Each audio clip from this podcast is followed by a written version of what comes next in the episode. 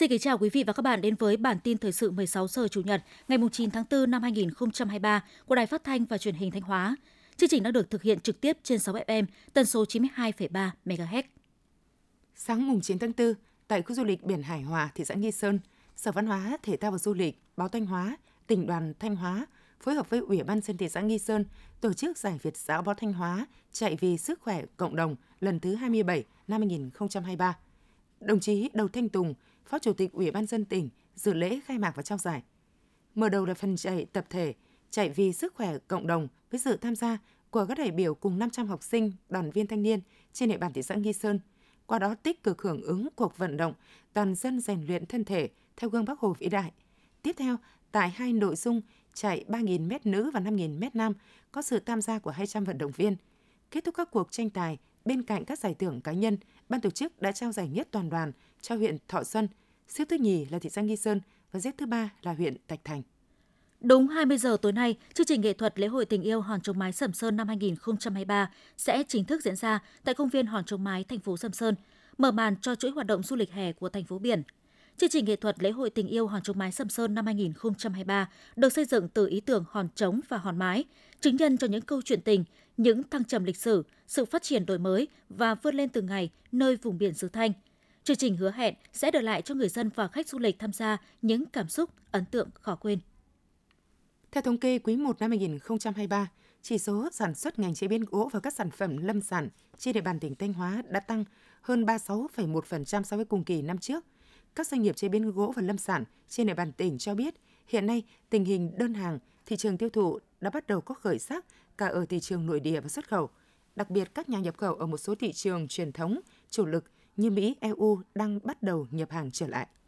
Thời gian qua, nhiều cơ sở giáo dục nghề nghiệp đã hợp tác tốt với doanh nghiệp, góp phần nâng cao chất lượng đào tạo và giúp học viên có việc làm sau khi tốt nghiệp.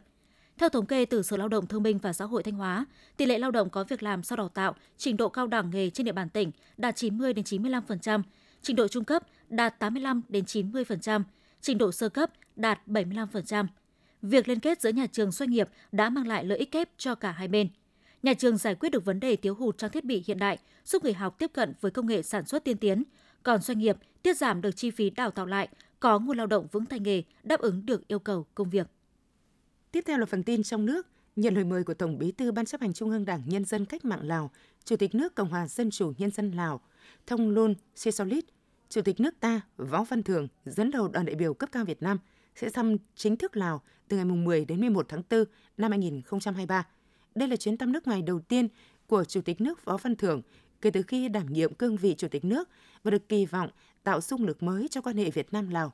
Chuyến thăm Lào của Chủ tịch nước Võ Văn Thưởng diễn ra trong bối cảnh hai đảng, hai nước đang triển khai mạnh mẽ nghị quyết đại hội của mỗi đảng, kế hoạch phát triển kinh tế xã hội của mỗi nước và đạt được nhiều thành tựu nổi bật.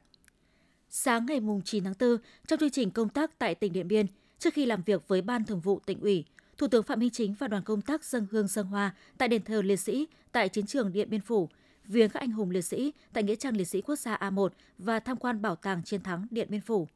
Bảo tàng chiến thắng lịch sử Điện Biên Phủ là nơi trưng bày, giới thiệu những tài liệu hiện vật về chiến dịch Điện Biên Phủ. Một không gian nghệ thuật đặc biệt trong bảo tàng là bức tranh tròn Panorama chiến dịch Điện Biên Phủ đầu tiên tại Việt Nam, tái hiện những ngày tháng vất vả, xa lao nhưng anh dũng bất khuất, kiên cường của quân và nhân dân ta trong chiến dịch. Văn phòng Quốc hội cho biết theo dự kiến phiên họp thứ 22 của Ủy ban Thường vụ Quốc hội sẽ khai mạc vào ngày 10 tháng 4 năm 2023 và bế mạc ngày 11 tháng 4 năm 2023 tại phòng họp Tân Trào, nhà Quốc hội. Tại phiên họp này, Ủy ban Thường vụ Quốc hội cho ý kiến về dự kiến chương trình xây dựng luật pháp lệnh năm 2024, điều chỉnh chương trình xây dựng luật pháp lệnh năm 2023, phương án phân công cơ quan chủ trì soạn thảo và chủ trì thẩm tra dự án luật sửa đổi, bổ sung một số điều của luật hoạt động giám sát của Quốc hội và Hội đồng Nhân dân. Ủy ban Thường vụ Quốc hội sẽ cho ý kiến về dự kiến chương trình giám sát của Quốc hội, Ủy ban Thường vụ Quốc hội năm 2024, xem xét báo cáo công tác dân nguyện của Quốc hội tháng 3 năm 2023, xem xét báo cáo kết quả giám sát chuyên đề của đoàn giám sát của Quốc hội. Liên đoàn Thương mại và Công nghiệp Việt Nam VCCI vừa chính thức vận hành cổng thông tin doanh nghiệp về chính sách tạo thuận lợi thương mại có địa chỉ tại website https 2 2 chéo thuận lợi thương mại vcci com vn nhằm hỗ trợ các doanh nghiệp Việt Nam trong hoạt động xuất nhập khẩu. Qua địa chỉ này, doanh nghiệp có thể cập nhật các chính sách, tin tức mới nhất về thuận lợi hóa thương mại, tìm kiếm các văn bản chính sách, quy định pháp luật, thủ tục và thông tin hữu ích trong xuất nhập khẩu. Doanh nghiệp cũng được tham gia diễn đàn để trao đổi thông tin, dự thảo chính sách pháp luật mới, họ đáp các vấn đề còn khó khăn vướng mắc trong lĩnh vực xuất nhập khẩu. Trong báo cáo thường niên vừa công bố, Văn phòng Nghiên cứu Kinh tế Vĩ mô ASEAN Cộng 3 AMRO dự báo kinh tế Việt Nam có thể đạt mức tăng trưởng GDP 6% trong năm 2023 và tăng lên 7,1% trong năm 2024. Các chuyên gia của AMRO nhận định Việt Nam là một trong những quốc gia có thành tích xuất sắc trong khu vực, đã đạt được tốc độ tăng trưởng rất cao và đang thu hút được nhiều vốn đầu tư trực tiếp nước ngoài. Tiêu dùng nội địa tiếp tục ổn định, các ngành dịch vụ mạnh mẽ hơn và chi tiêu đầu tư công gia tăng sẽ hỗ trợ cho tăng trưởng kinh tế của Việt Nam trong năm nay. Hưởng ứng tháng hành động bảo vệ nguồn lợi thủy sản, trong những ngày qua đã có hàng triệu con giống được nhiều địa phương trên cả nước tổ chức thả về môi trường tự nhiên.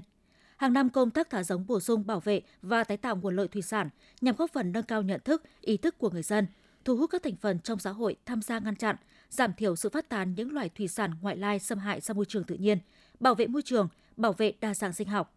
Theo Tổng cục Thủy sản, trong năm 2022, trên phạm vi cả nước đã tổ chức thả giống thủy sản vào thủy vực tự nhiên hơn 53 triệu con giống và khoảng 150 tấn giống thủy sản. Trong đó có nhiều loài thủy sản nguy cấp, quý hiếm, có giá trị kinh tế cao nhằm tái tạo, bảo vệ nguồn lợi thủy sản. Trong 3 tháng đầu năm 2023, tình hình dịch bệnh trên đàn gia súc gia cầm vẫn diễn biến phức tạp với 5 ổ dịch cúm gia cầm tại 4 tỉnh, 15 ổ dịch lở mồm long móng, 31 ổ dịch viêm da nổi cục tại 5 tỉnh, 81 ổ dịch tả heo châu Phi tại 26 tỉnh, thành phố. Nhận định tình hình dịch bệnh còn diễn biến phức tạp trong thời gian tới, Bộ Nông nghiệp Phát triển Nông thôn đề nghị các địa phương tập trung triển khai đồng bộ quyết liệt các giải pháp phòng chống dịch bệnh. Đặc biệt, cần ra soát tổ chức tiêm phòng vaccine cho gia súc gia cầm. 28 tỉnh thành phố ven biển đang thực hiện quyết liệt các biện pháp để ngăn chặn khai thác bất hợp pháp, không báo cáo và không theo quy định IUU. Mục tiêu hàng đầu là kiểm soát 100% tàu cá, đảm bảo thiết bị giám sát hành trình tàu cá hoạt động liên tục từ khi tàu rời cảng đến khi cập cảng. Cái khó lâu nay là thường xảy ra nhiều trường hợp mất kết nối giám sát hành trình trong lúc tàu cá đang khai thác.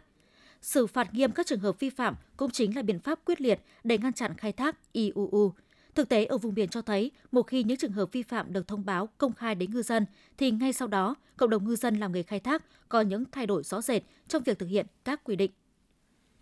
Tính đến ngày 14 tháng 3, toàn ngành thuế đã thực hiện được hơn 4.700 cuộc thanh tra kiểm tra, đạt 5,58% kế hoạch năm 2023, bằng 96,3% so với cùng kỳ năm trước. Thông qua công tác thanh tra kiểm tra, ngành thuế đã kiến nghị xử lý tài chính trên 11.800 tỷ đồng, bằng 278% so với cùng kỳ. Tại Bệnh viện Nhi Trung ương, từ đầu năm đến nay đã có hơn 100 trường hợp trẻ nhập viện do tay chân miệng. Hầu hết các ca bệnh đều diễn biến nhẹ, Tuy nhiên, một số trường hợp bệnh có diễn biến nhanh, nặng và gây biến chứng nguy hiểm. Theo Bộ Y tế, số ca nhiễm bệnh này có xu hướng tăng trong khoảng từ tháng 3 đến tháng 5 và từ tháng 9 đến tháng 12, xuất hiện phổ biến ở trẻ dưới 5 tuổi, trong đó trẻ 1 đến 3 tuổi có nguy cơ mắc bệnh cao nhất. Hiện tại chưa có vaccine và thuốc điều trị đặc hiệu bệnh tay chân miệng. Vì vậy, Cục Y tế Dự phòng khuyên cáo các gia đình nên thường xuyên làm sạch môi trường sống, tránh được virus viêm đường ruột lây lan gây ra bệnh tay chân miệng ở trẻ em.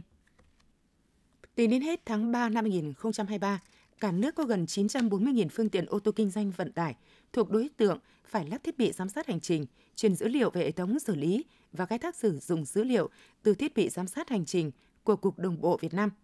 Thống kê trên hệ thống cho thấy, trong 2 tháng đầu năm 2023, cả nước có tổng số 3,03 triệu lần vi phạm tốc độ, giảm 1,82% so với cùng kỳ năm 2022.